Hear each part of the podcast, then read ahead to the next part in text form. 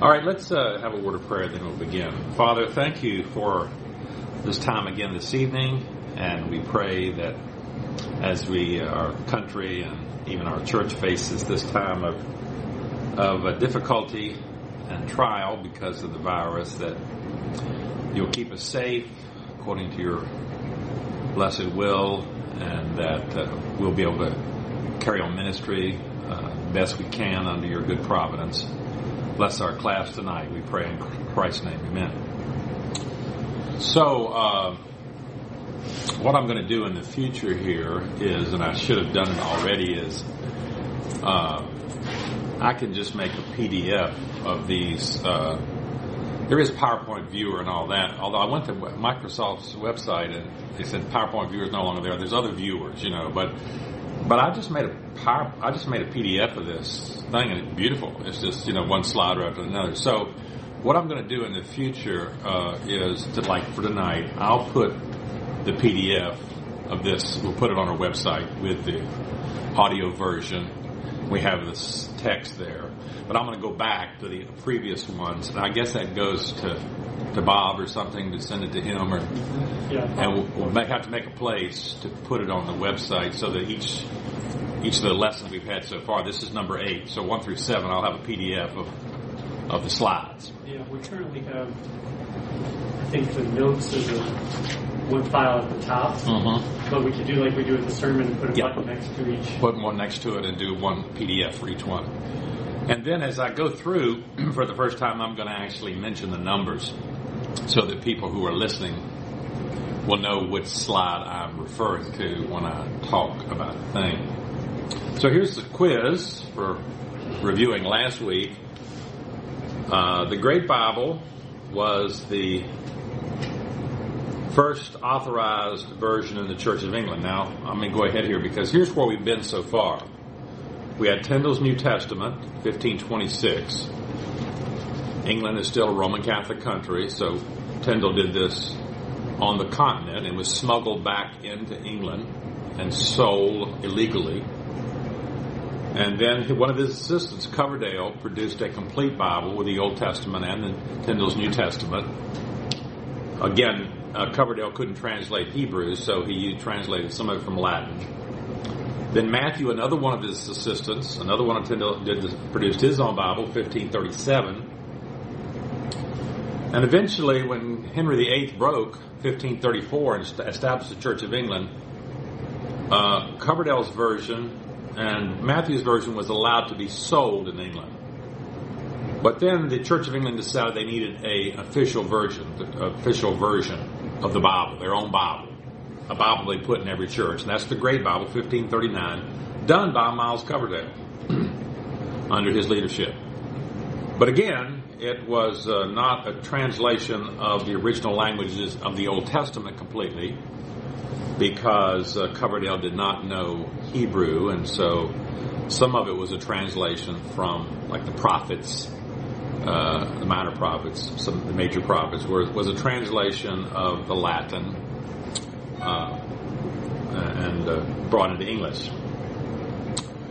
And then uh, we talked about uh, so the 15th, the the Great Bible was the first authorized version in the Church of England. And then 1560 brings us the Geneva Bible because uh, after uh, Henry VIII died, you remember his son, Edward VI, reigned. He was a Protestant, but he didn't reign too long. And then his sister Mary, a Roman Catholic, brought England back to the Roman Catholic Church. And then uh, Elizabeth comes to the throne, and she engineers the Elizabethan Compromise. And so the Anglican Church under her was Protestant like. The, the 39 articles that she established, if you look at those articles today, they're, they have justification by faith alone. But it's, it's, it's a lot of ceremony, a lot of stuff goes on in the Anglican Church. And so you have high Anglicans and low Anglicans.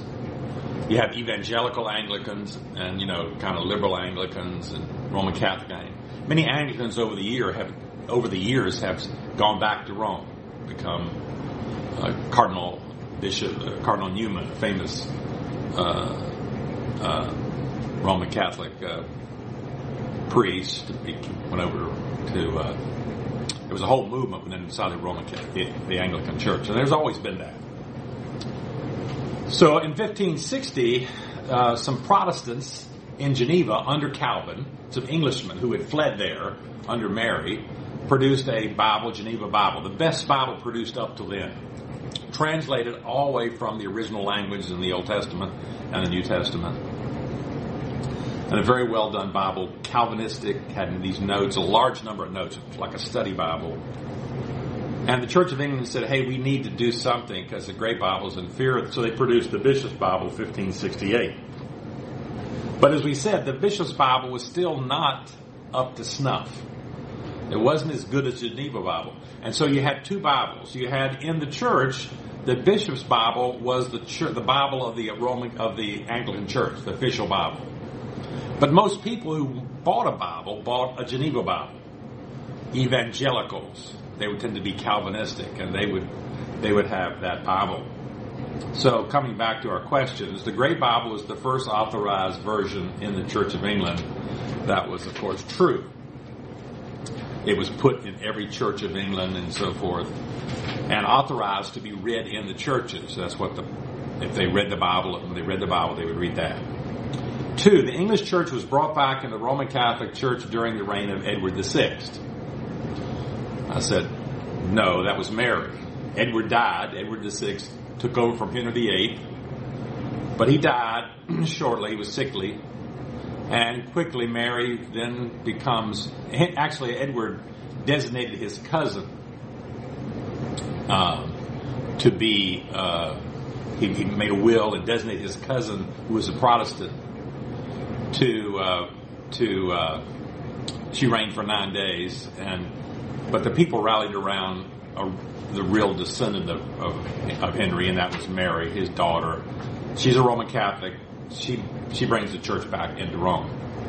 The Geneva Bible was the first English Bible to use verse divisions. True. The verse divisions were created in 1551 by Robert Estienne for his Greek New Testament. 1551. And the first English Bible to use that was 1560. The Geneva Bible had verse divisions. Verse, each verse was marked off separately with a number. That's a good thing and a bad thing it's a good thing in the sense that verse divisions are nice because verse numbers are nice because you can tell you, you can say hey go to John three sixteen.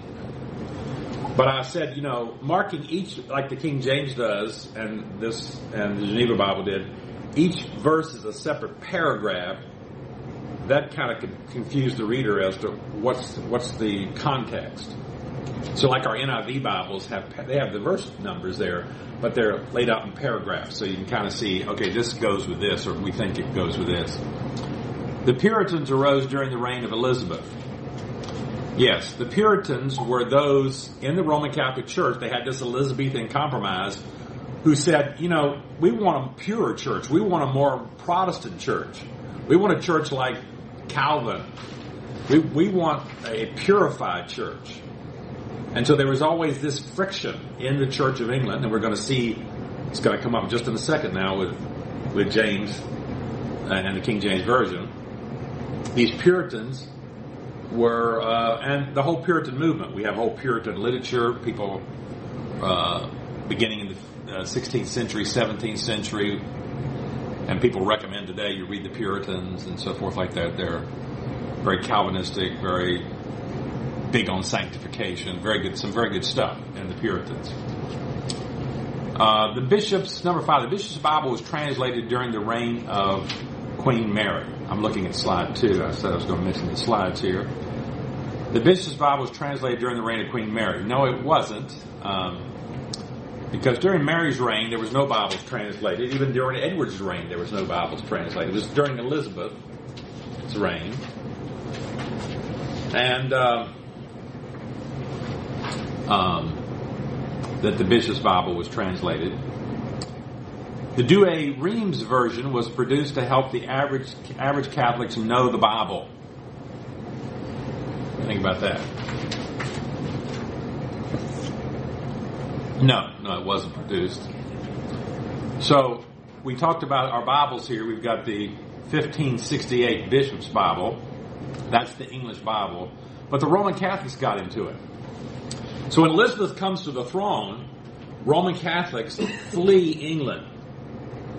Now, I mean, they're still Catholic like people in the Church of England, but I mean real Roman Catholic. They have to flee because she persecutes Catholics. And Catholics, uh, you know, tried to tried to overthrow her, Mary Scotland, but but Catholics were always trying to overthrow. And for many many years in the, in England, English English people looked England looked very uh, askance at Catholics. They didn't even have the right to vote till 1900 or something. I forgot when it was. It's just you know because there was this friction about Catholics and, and the Church of England, and they tried to overthrow her. They had a plot called the Gunpowder Plot, Guy Fawkes Day. You ever heard this Guy Fawkes Day? You see these people wearing these strange masks and stuff. If you watch any British TV, you'll see them talk about this. They celebrate it as like a holiday, but it's really about trying to blow up, kill King, the, the king, and so the Roman Catholics did. So Catholics never got over the fact uh, until recent times that England had separated from Roman Catholic, from the Roman Catholic Church, and there were always Catholics there, Catholic families, but they couldn't even own land. They couldn't do anything. They were just really discriminated, we would say, against until the 20th century, about you know, so and not looked upon very favorably generally. Now, uh, you know, I think the Queen has said that uh, a member of her royal family can marry a Catholic now. You know, I mean that's that's big news. You know that they, she can marry a Catholic if they wanted to or something like that. But up until then, no, it's not been. So everybody who's been married, like Meghan Markle, she had to become a member of the Church of England. She did become a member of the Church of England, you know, to in order to uh, be in the royal family. So the the Douay the Douay-Rheims version here was a version produced by Roman Catholics to help Roman Catholic scholars refute the Protestants. So, up until the Protestant Reformation, Catholics didn't care anything about the Bible, pretty much. I mean, the average priest, the average bishop, it was what the church taught. They didn't, they didn't, uh, we're not, they had scholars, Thomas Aquinas and others, they appealed to the Bible, but it wasn't an exegetical kind of religion or a biblical religion. Catholicism wasn't. But after the Protestant Reformation, Protestants realized we've got to train priests and scholars who can refute these Protestants because we know they're wrong. We've been doing this for 1500 years. We know we're right. So they said we need an English Bible because when we get into a debate, we debate with these English guys, we don't have a Bible to cite. We, we got to try to cite the Latin Vulgate and translate it instantly into English, and that's hard to do on the fly. So this Bible was made for scholars, for people to refute. It wasn't really made for the average person. And it's not until the 20th century that the Roman Catholic Church decides, yeah, I think it'd be a good idea for maybe the average Catholic to have a Bible. But that's, that's, you know, 400 years, uh, almost 400 years later, 350 years later. So that was done right before the King James Version, 1609, 1610 the Douay-Rheims, translated from the Latin Vulgate. Again, not the original languages. The Pope didn't allow translation from the original Greek and Hebrew until 1943. The Council of Trent had declared the Latin, the authentic version, the inspired, you know, the inspired version, the Latin Vulgate. That's it. It's inspired. It's inerrant. It's infallible. It's the authentic version. And so it wasn't until 1943. It's not that Catholics didn't know, but they they they, they put their faith in the Latin Vulgate, at least ecclesiastically. So that's slide uh, five there. Now we come to slide six and uh, the King James Version. So we're now down to 1611. And these Bibles build upon one another. They're not new translations, they're all building upon one another. So that even though the Geneva Bible was not accepted by the Church of England officially, when they, they still used it, they referred to it. Everybody looked back at it. And this whole line has continued on. 1881, we'll see the Revised Version. 1901, the American Standard Version. The New American Standard Version. They're all in this same line of Bibles. And that brings us to page 36, King James Version 1611. After Elizabeth's death 1603, because she had no heir, she was succeeded by James Sixth of Scotland, who was the son of Mary Queen of Scots and a descendant of Henry Seventh. So, uh, see his picture here in slide seven. In slide eight, there is this chart out you can see on page 37. You can see he's related uh, to Henry Seventh. Uh, members, Henry Eighth is the son of Henry Seventh, and uh, Henry Seventh, uh, through Mary Tudor, his daughter, James IV. So you can see he's related to the to the English throne. You know what I'm saying? That's the point. So the English Parliament, the English government, they're looking for someone to uh, become king. And this has happened several times in English history where there's no heir. Uh, they have turned to uh, Germany and other places to because they're all intermarried. These royal families are intermarried and so forth. So you can see this is uh, James the Sixth of Scotland, and so they bring him to England, and they call him James the First in England. So he is King of Scotland and King of England. Now he's the countries are not combined in 1611, 1603 when he comes. They are combined a hundred years later. So what we think of as the United Kingdom, that happens in the early 1700s. They combine the two countries. So there's really just separate countries. He's, he's, he's ruling England and he's ruling Scotland, but you know they're just like separate countries altogether. So we call him, uh, you know, James the First of England, but he's James the Sixth of Scotland. And uh, so he comes to England, and one of the first things he does is uh, when he comes on the way, the, the Puritans are really excited. Oh man, are they happy. Because uh, Scotland had become a very Protestant country under John Knox, one of those guys under Calvin in during the time when uh, they did the Geneva Bible, a guy named John Knox. And he goes back to Scotland and he has a reformation there, and Scotland becomes a Protestant country. And the Scottish church has always been more Protestant and Calvinistic than uh, the English church. Now, now it's pretty liberal. It's just liberal church. But it was, for years, a much more Calvinistic Protestant kind of church. And so one of the first things he does is he comes to Hampton Court here. This is slide nine. And there's a conference. And the Puritans, they're just all excited because they they think he's going to help us purify. Because he's from Scotland. He's got to be a real Calvinist, you know, and he's not. he's not. But one of the things they uh, they did agree on was a new translation of the Bible. So this is Dr. John Reynolds here, slide 10. And uh, at this conference, he was the president of Corpus Christi College, Oxford, one of the colleges at Oxford. And he proposed a new translation. He said that a translation be made of the whole Bible as constant as can be to the original Hebrew and Greek, and this to be set out and printed without any marginal notes, and only to be and only to use in all the churches of England in time of divine service. Reynolds felt that a new translation was needed to replace the Bishop's Bible, which was then the authorized version. He pointed out to certain mistakes, certain printing errors, one of them like Psalm 106.30. He, read this verse to James. It says, then stood up Phinehas and prayed. Reynolds argued the Hebrew should be translated. Then stood up Phinehas and executed judgment. So he's saying they, they mistranslated that Hebrew word. They did. Remember I said scholars today know more about Hebrew than they did then, only because we've had a lot of years of studying Hebrew and all that kind of stuff. This was in the early days, and they didn't have much contact with Jews in this period, especially. So uh, James, um, James, uh, slide eleven here, he agrees that he likes that idea, and he says this: "I never found yet a Bible well translated in English, but I think that all of, of all of them, Geneva is the worst." Well, that's not what they wanted to hear. They didn't like that because these, these Puritans loved Geneva Bible, but he, he was not Calvinistic. I wish some special pains were taken for a uniform translation, which could be done by the best learned men in both universities, Oxford, Cambridge, reviewed by the bishops, presented to the Privy Council, ratified by royal authority to be read in the whole church and none other.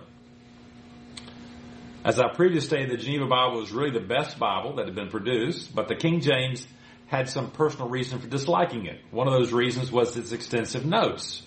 So it had these notes and some of them were anti-monarchical. I mean, here's one, Exodus 119. In the margin there it says, you remember the midwives who disobeyed Pharaoh and didn't, uh, you know, kill the children and so forth, uh, didn't, didn't tell them about these children, these uh, Hebrew children. It says their disobedience herein was lawful. Uh, oh, no, wait a minute, wait a minute. Disobeying the Pharaoh, the king, is not lawful. But it says their uh, dissembling was evil. That is, they shouldn't have lied, but they had the right to disobey the king. Well, no king likes a Bible that says there are circumstances in which you can disobey the king. So these kind of notes he didn't like. Second Kings, Second Chronicles fifteen six suggested that an evil monarch could be worthy of death. Well, he didn't like that kind of thing. So uh, slide thirteen here, pet number three. Not everyone at the conference was happy about the new translation. One critic, Richard Bancroft, a picture here, he said uh, he complained. He was the Bishop of London. If every man's humor were followed, there would be no end to translating. He was opposed to the project, but he went along with it, and he ended up actually directing the project. So slide 14, here it is, the King James Version. Here's the title page from the King James Version, 1611.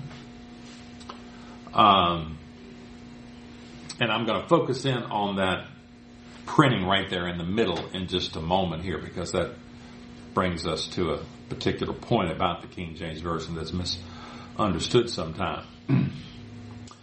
so uh, I say there's some confusion about the number of scholars who have worked on the project. A letter from King James to the bishop mentioned 54. They're going to have 54 people.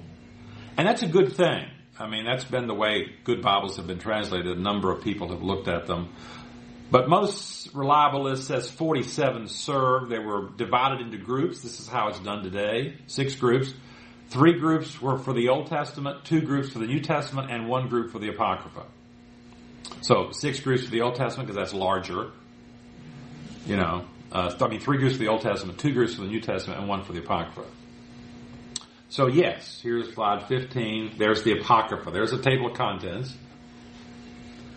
And you can see right in the middle, after the Old Testament, is the books of the called Apocrypha. And there is a page from Esdras, first Esdras, one of the books in the Apocrypha. So when our King James only friends say, we want the 1611 King James, they don't really mean that. Because they don't want the Apocrypha, you know, they don't want that, but they, they, they choose to ignore the fact, even though I'm sure they many of them must know that it does contain the Apocrypha. Now again, the King James translators didn't think it was inspired necessarily, anything like that.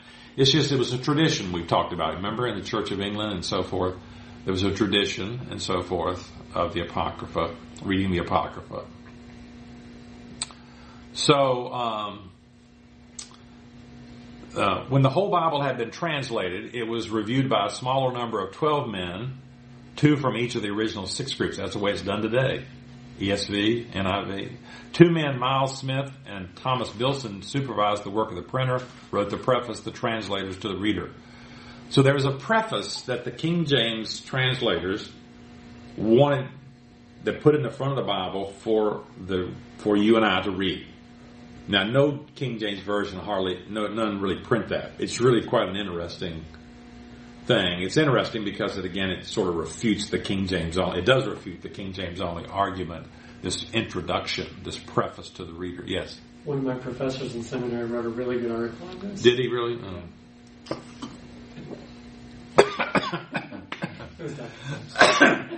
I know he called me really good.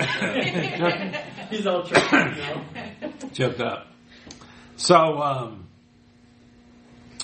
so number five, in revising the bishop's Bible, they were to consult the original languages, other versions like Tyndale's Matthew Great Bible, so forth. number six, we have the rules drawn up. I'm not going to read all the rules. This is uh, number 17, but I do want to focus on that first one. Because the rule says the bishop's Bible is to be followed and as little altered as the truth of the original will permit. See, there it is. We want you to start with the bishop's Bible. We know it's got some problems, And we want you to consult the original languages, but we want you to don't alter it as much as you you know don't don't just alter it willy nilly you know. But notice what the the title page says here: the Holy Bible containing the Old and New, newly translated out of the original tongues, and with the former translations diligently compared and uh, revised by the Majesty's Special Commandment. And so a lot of people read that and they think, this is a brand new translation. You know, this is like a fresh translation. They just started from scratch. No, they didn't. They didn't start from scratch, but it kind of gives that impression, newly translated out of the original languages. No, it wasn't newly translated. You know, in, in a sense it is, but in a sense it's not. Because they start with the Bishop's Bible. In fact, they were given copies of the Bishop's Bible. The translators were. Copies of the Bishop's Bible to work from. That's what they worked from is the bishop's Bible and made notes and corrections. They didn't just write a whole new translation. so it's got a whole list of things here. Page 38, proper names to be retained. The old ecclesiastical words are to be kept. Use church, not congregation like Tyndale did. so it, it goes on, you know. Word has different significance, significations, and so forth. No change made in chapter divisions unless necessary. No marginal notes at all affixed, only for explanation. Now we'll see that they got 8,000 notes in the King James Version. we'll see in a moment here. Cross reference are inserted. it's got a whole list. These are good rules. So when translations are made today, they they specify here's what you're supposed to do. Here's the here's the way you do it. These are all you know good things to have. Uh, at the bottom of page 39 in, the translations are to, are to be used when they agree better with the text than the bishop's Bible, like Tyndale's, Matthew's, Coverdale's, Whitchurch's. That's the Great Bible. So you can use you can use what other people have done if it's better, you know, and improved. So there's a whole list of rules that they set up. Then page 40, number seven, when the whole Bible had been translated, it was reviewed by a smaller group of men who met for nine months in 1610. Of the 12, John Bois took notes at these meetings. They were lost from 1688 until 1964 when they were discovered by Professor Ward Allen. He wrote a book about it. Two men, Miles Smith and Thomas Bilson, supervised the work of the printer and Smith wrote the preface. A study of the text shows that the Tyndale Coverdale versions were predominant sources but they made use of Latin. Why do they keep making uses of Latin? Because they don't know what the Hebrew says, especially. Sometimes Greek, but mostly Latin. They don't know what, what is this animal? Wow, this is a strange animal. We never heard of this animal. We don't have any animal. Nobody had been over to Israel. they didn't know the fauna and the flora in Israel. They, they had no idea, you know, too. I mean, people had been there in the, in the Crusades, but there weren't like a lot of dictionaries and and books around they could look at and find what the, what this fauna flora is about. So they would often look at the Latin Vulgate because those people were closer. In fact, Jerome, when he translated the Vulgate, he was in the Holy Land, pretty much the Old Testament. So uh, they use that. It's generally agreed that the Greek text was primary Beza's 1598 edition of the Textus Receptus. Remember, we talked about Erasmus' first edition, 1516 that other people came along. Robert Estienne, Beza, who was Calvin's assistant, took over for him. He produced nine editions. And his 1598 edition, well, this is 1603, 16 when starting. So they're looking at the latest Greek New Testament, but it's still a TR. It's in that tradition of those Textus Receptus. They didn't have the oldest manuscripts and so forth. The text for the Old Testament was the second great, second great rabbinic Bible of 1524-25, published by Daniel Bomberg you don't probably you don't remember that, but these early rabbinic Bibles were were Jews who got who converted to Christianity. I mean, there was a lot of pressure to convert to Christianity back in the 1500s, 1600s. Places like Spain, you know, it's either die or convert. You know, so some of the and some people make genuine conversions. I'm not. I don't know about you know these some of these, but some were genuine. And so you did have some Christians who are now no Hebrew and, and print Hebrew Bibles and things like that. That happens. Um, So that's uh, page, chart 18 here, uh, slide 18. I'm just showing it, it uses the Textus Receptus, Beza's 1598, and the Second Great Rabbinic Bible. now, what we'll see is every English Bible since then has used the Second Great Rabbinic Bible. So, when we get to this controversy about the King James only, it's really not about the Hebrew text at all. Even the NIV uses the Second Great Rabbinic. Now, it doesn't technically use that; it uses what we call uh, Biblia Hebraica Stuttgartensia, but it's still that same Bible. The, the Hebrew the Hebrew text has, has changed so little; it's just minute. So the, the, the controversy that comes up about Bibles and the text and you know this this text and that text, it's talking about the Greek text and not so much about the Hebrew text. We're still using pretty much the same Hebrew text. So, uh, number nine, the first edition was a large folio edition measuring nine by 14 and a half. Remember that these Bibles were made to be put in churches, not in the hands of people necessarily. They were large Bibles, printed in Gothic black letter print. Here's uh, number 19. Here's number 20. You can see you can see that Gothic print there, and then you can see a close up of it that was considered more ecclesiastical, you know, more refined and uh, so chapter headings, marginal notes, and other material not in the King James were printed in Roman letters. Paragraph divisions were marked with a paragraph symbol. Just that paragraph symbol on number 36 there. So there is paragraphs in those King James versions. However, for some unexplained reason, these stopped at Acts 2036. 2036. So if you, if you have a King James version that has paragraph divisions, uh, if you have a printed Bible or one that has that has that marker, uh, you can't find the paragraph marker after Acts 2036. Somehow it got left out probably by the printer. I'm sure they had them in there, but they got left out and never really corrected. There's only one in Psalms and six in the Apocrypha, so they're not really very well done, but they're they're there. Now, uh, number 21 here, slide 21, the preface.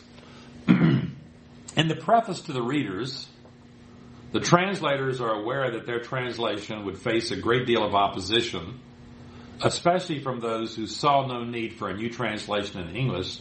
So in several statements, primarily at the beginning of the preface, they discuss the problem of hostility to new translations. So they're, they're addressing objections in the preface that they know are going to come up. And some are going to say, hey, it's just like people say today. There's so many Bibles out there. Why in the world do we need the NIV or the ESV? We got a number of translations. Why do we need another one? You know, what, what's the need for all that? If the King James good, King James, King James Version was good enough for the Apostle Paul, it should be good enough for us, right? You're supposed to laugh at that, you know. Yeah. But but the, I've actually heard preachers preachers say that. I mean, they actually they'll say things like that. So, but I mean, you hear people say, you know, sometimes it does seem like we've got too many. You know, it does seem uh, overcrowded.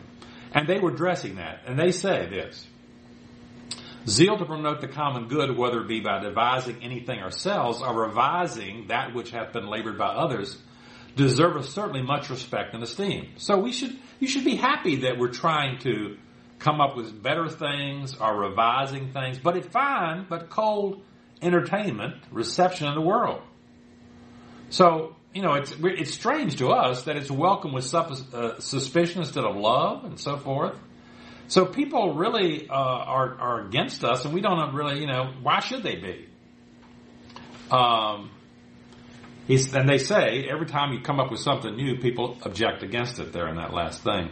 B on page 41 this and, and more to his purpose, his majesty that now reigneth knew full well, according to his singular wisdom given to him by God, the rare learning and experience that he had attained unto, namely that whosoever attempteth anything for the public, especially pertaining to religion, to the opening clearing the word of God, the same findeth himself upon a stage to be glutted upon by every evil eye, to be cast himself headlong upon pikes, to be gored by every sharp tongue. So what they're saying is, we expect this. We know that when you try to do something people object to it. If you try to do something with the Bible, towards the middle of the preface, they return to the problem. They say, "See, many men's mouths have been open for a while, with speeches about the translation so long in hand." So it starts in 1603, kind of officially there, and this is in a long time, 1611 or rather perusal of translations made before and ask, what may be the reason? What's the necessity? Hath the church been deceived, they say, all this while? This is very good. Was their translation good before? Who's that? You know, Tyndale, Coverdale, Matthew Bible, the Great Bible, Geneva Bible, Bishop's Bible. Was their translation good before? I mean, you're, you're trapped no matter what you do here. No matter what you answer here, you're, you're in a trap. Um, um, hath the church been deceived? Was their translation good before? Why do they now mend it? Was it not good? Why was it then obtruded to the people? See the point? So if these translations were good, then why do you change it? And if they weren't good, why did you publish them? Why did you give it to us? You know? And they say, number 11. Well, translators rec- they translate they re- recognize that all translations, since they're done by fallible men, are not perfect and thus can be improved upon. Yet for all that, as nothing is begun and perfected at the same time, and the latter thoughts are thought to be wiser. So if we building upon their foundation that went before us and being helped by their labors do endeavor to make that better which they left so good, no man we are sure have cause to mislike us. We are persuaded if they were alive they would thank us. So here's the obvious answer to why there's been a continuous stream of English translations. Translations can always be improved upon. And the translators of the King James Version would certainly not have objected to good faith attempts to improve their work. Now the King James only people say you can improve upon the King James. It was, you know, done once and all. And, but the preface continues, says, Therefore let no man's eye be evil because his majesty is good neither let any be grieved that we have a prince that seeketh the increase of the spiritual wealth of Israel, but let us rather bless God for the ground of our heart for working this religious care in him, to have the translations of the Bible maturely considered and examined. For by this means it comes to pass that whatever is sound already, those previous translations, and all are sound for substance in one of our one and one or other of our editions. So when we when we are revising those previous translations, we're not saying they're not sound doctrinally, theologically. They're sound. All is sound for substance and whatever, and the worst of ours is far better than their authentic vulgar. They're talking about the Vulgate. They're talking about the Douay version, kind of about the Catholic Bibles. They're looking at the Catholic. One. The same will shine as gold more brightly being rubbed and polished also, if anything halting or superfluous or not so agreeable to the original, the same may be corrected in the true set in place. So it says, you know, this makes perfectly good sense, doesn't it? I mean, uh, it's worthwhile to go back over and look at these translations, and if you can improve upon them, these previous translations were sound. Nobody was led astray by these things doctrinally, you know, or theologically. You could get the doctrine of salvation and the correct doctrines out of them, but you can improve on verses, on meanings, and, and make corrections. 12. The translators admired the work of previous translators and recognized that other translations are also the Word of God, even if they contain minor errors. Now that's a big point. How do you define the King James only position? Sometimes you'll see a, I've seen a whole articles on how do you define King James. It's really quite, quite simple. Here's the here's how you define King James only. A King James only position is only the King James is the Word of God. That's it. Only the King James is the Word of God. No other translation can be called the Word of God. But the translators themselves say no. They recognize that other translations are also the Word of God, even if they contain minor errors. In fact, they acknowledge that errorless translation is impossible since translators are not like apostles who were superintended by the Holy Spirit. A. And to the same effect we say that we are far off from condemning any of their labors that travailed before us, either in this land or beyond. Well, there's Tyndale. Remember, he's in Europe translating. In King James, in King Henry's time or King Edward's, If there were any translations or corrections of a translation in his time, there weren't really, as far as we know. Our Queen Elizabeth's of ever renowned memory. That we acknowledge them to be raised up of God for the building and furnishing of the church. They deserved to be had of us and of posterity in everlasting remembrance. Now to the latter we answer, that we do not deny, nay, we affirm and avow that the very meanest translation, an old English word, something like the very poorest translation of the Bible, in English set forth by men of our profession, for we have seen none of theirs of the whole Bible as yet. Now what does that mean? Well, remember that Douay Rheims 1609, 1610? So, they had come out with the um, New Testament already, but not the whole Old Testament until 1610. And so they're writing this preface before that has really been published. So they're talking about, we've seen none of the whole Bible. So, men set forth of our profession, that would be, you know, Protestants, Church of England, whatever, containeth the Word of God. They is the Word of God. So any translation that's faithful, generally faithful, can be called the Word of God, even though they don't agree exactly.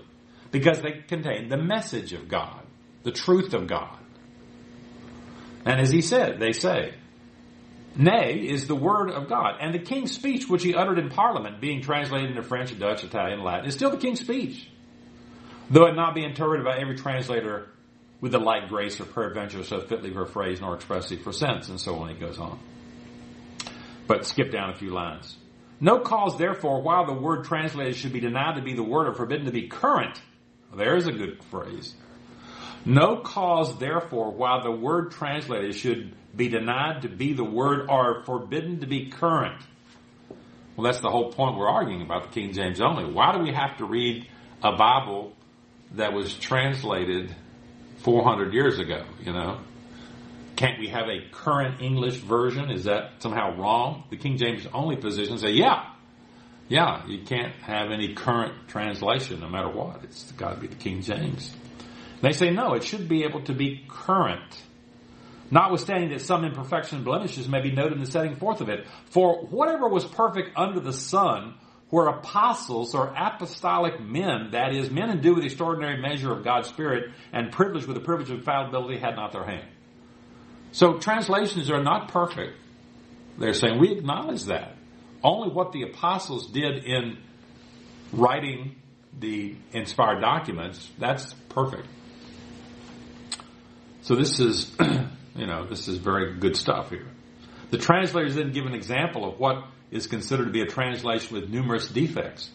And in spite of these problems, can still be called the Word of God. It should be said Word of God, not God's, but sometimes my printer on my computer puts a does something strange there. It's supposed to be a period there, and there's an S there. So they say the translation of the 70.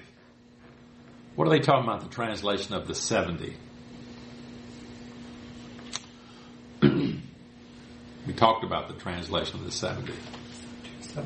The Septuagint. Remember that Greek translation of the Old Testament? The Septuagint. They're very familiar with that. They say, it dissenteth from the original Hebrew, they're saying in many places.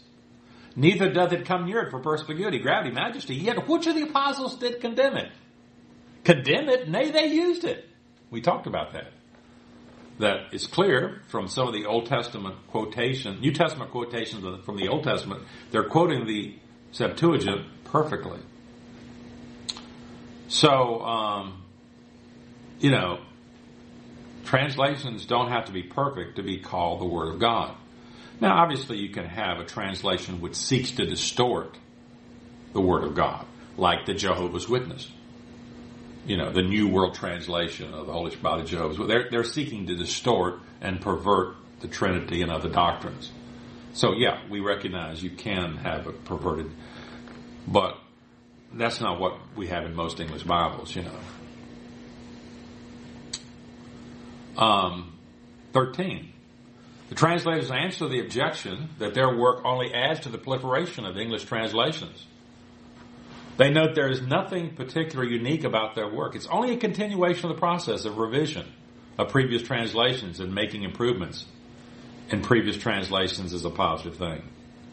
Yet before we end, we must answer a third cavil, an objection of theirs against us, for altering and amending our translations so often, wherein truly they deal hardly and strangely with us, for to whomever was it imputed for a fault, by such as were wise, to go over that which he hath done and to amend it where he saw cause.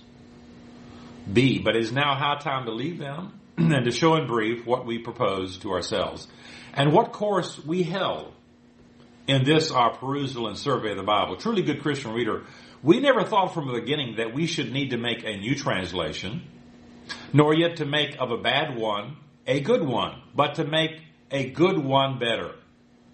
Or out of many good ones, one principal good one, not justly to be accepted, accepted against, that hath been our endeavor, that our mark. so this preface alone would refute, you know, these King James only people you know, if you just, if they were forced to understand and accept what it means, obviously, in plain English. What about marginal notes? I say here on slide 22, translators were not opposed to marginal notes. In 1611, there were 6,637 in the Old Testament, 1,018 in the Apocrypha, 767 in the New Testament, for a total of 8,422. And that's another thing that, you know, King James only people argue against. They don't like marginal notes. They criticize the New King James Version and any other version which has a marginal note. But they had 8,000 notes. It says, uh, they say some peradventure would have no variety of senses to be set in the margin. Well, that's modern King James only. They don't want a margin that says it could be translated this way. They condemn that. They condemn any translation that says you could have another way to translate this. But they say some would have no variety of senses, lest the authority of Scripture to deciding of controversies that show of uncertainty should be somewhat shaken. Well, that's exactly what modern King James only people say. That's their argument. But we hold their judgment not to be so sound in this point. It pleased God in His divine providence here and there to scatter words and sentences that difficulty and doubtfulness, not in doctrinal points that concern salvation. For in such it hath been vouched that the scriptures are plain, but in matters of less moment, that fearlessfulness would better beseem us than confidence. There be many words in the scripture which be never found there but once, and again there are many rare names of birds, beasts, precious stones, concerning which the Hebrews themselves are so divided among themselves for judgment, that they may seem to have defined this or that rather than that would say something, say something. Then because they were sure of that, then, you know, it said. So, even the Hebrew scholars are divided sometimes of what the Hebrew text is. So should we just put one meaning down or should we, should we have a margin? Now in such case, they says a margin, page 44, do well to admonish the reader to seek further and not to conclude or dogmatize upon this or that peremptorily. Therefore, as St. Augustine said, that variety of translations is profitable for finding out the sense of scriptures. Well, of course, the King James only people are totally opposed to that. But we encourage people in our church to do that. I mean, we use the NIV. I think it's generally the best for the average person, personally. But it's good to look at the ESV or look at New American Standard, just kind of you know, see what other translations are doing. It's helpful. It's a good thing to do. Nothing wrong with that. As they say. Um, and they say, this is their cut at St. Augustine here, where the text is not so clear, must needs to do. They that are wise had rather have their judgments at liberty in difference of readings than to be captivated to one when it may be the other. So he's saying, you know, you'd rather you'd rather know it could be this or that rather than just saying it's this when we're not absolutely certain about the meaning of a particular word. So, uh, of the 767 notes in the New Testament, 35 are explanatory notes, are brief expositions. 582 give alternate translations. 112 give a more literal re- rendering of the Greek than the translators judge suitable for the text and 37 give readings of different manuscripts. Well, that's an important one. 37 give readings of different manuscripts. I mean, the King James only people would make you believe that the TR is it. It's fixed. It's solid. There's no variation. So an example of an explanatory note is found in the word measures in Matthew 16:33 and I've got a picture of it here on slide 23 and you can see in the margin there it says the word in the Greek is a measure containing about a peck and a half wanting little more than a pint. So that's what an explanatory note. Same kind of thing we have in our modern Bibles, kind of explaining for the reader what it is. An alternative translation is found in Matthew 6 2. Here, here's a picture of Matthew 6 2 here. The text reads, Therefore, when thou doest thine alms, do not sound a trumpet before thee. The margin suggests a translation is an alternate possibility. Therefore, when thou doest thine alms, cause not a trumpet to be sounded before thee. So, they're suggesting you could have, this is another way to translate this. We do that in modern Bibles. But again, the King James only people, the King James only people are not going to use a Bible that has these notes in them because this would destroy their whole position on this. Um, a more literal translation is found at Romans 7 5. Here's Romans 7 5. And uh, you can see the little cross there where it says the Greek the Greek really sort of means passions, he said, they say. So Romans 7 5, the text reads, For when we were in the flesh, the motions of sin, which were by the law, the margin explains the Greek word for passions, motions is literally passions. Finally, in Luke 17 36, I got a picture of that in slide 26, is found an example of a variant reading now, this is really deadly to the King James only. Besides the words, two men in the field and one shall be taken and the other left, the margin reads, this, this 36 is warning in most of the Greek copies. So they're realizing, hey, this is not really found in most of the Greek manuscripts, but it's been in our Bibles for a long time. It's been in these early Bibles. It's in the Latin Vulgate, but it's not uh, in most copies. Number 15, 27. The King James Version replaced the Bishop's Bible as the version authorized for use in the Church of England. So there it is. Third, it's sort of the third authorized version. Authorized in the sense of authorized to be read in the Church of England. It replaces the Bishop's Bible. Number 16, like all versions before it, the 1611 contained a number of printing errors. Um, here's the 1611. Matthew 16, 25. His is repeated. See that? But see, again, the King James only people want us to think that these things can't happen. You know, there's no errors in the King James. Well, then I have a question on that one because um, I'm just thinking of uh, there's a verse in uh, Genesis where you know when God's telling Adam and Eve to go and build the earth. In the King James version, in what book of the Bible? Book of Genesis. Oh, I thought you said John from okay Genesis. No, I'm sorry. in Genesis. Okay. When God's telling Adam and Yeah. Eve, you know, in the King James uh, version, it says, "Go and replenish." The the word "replenish" is Mhm. used there. So is that one of these uh, printing errors? Because No, most no. people would think replenish means to refill. Yes, Yeah. but that's one of those words that uh, the, the, the Hebrew word doesn't mean necessarily to fill up again. Okay.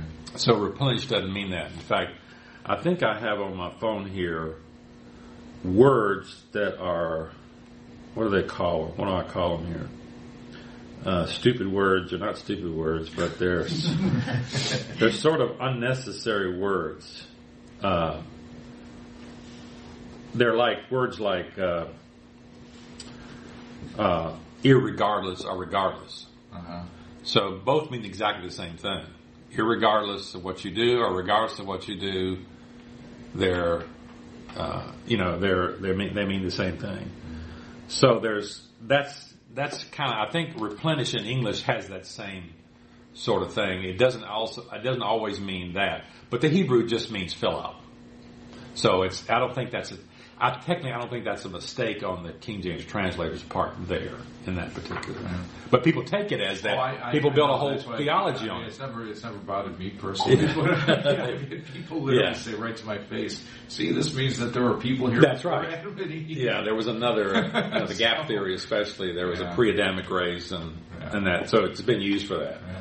But the Hebrew doesn't suggest any of that, and I don't know that the translators really meant that with refill necessarily, replenish the earth.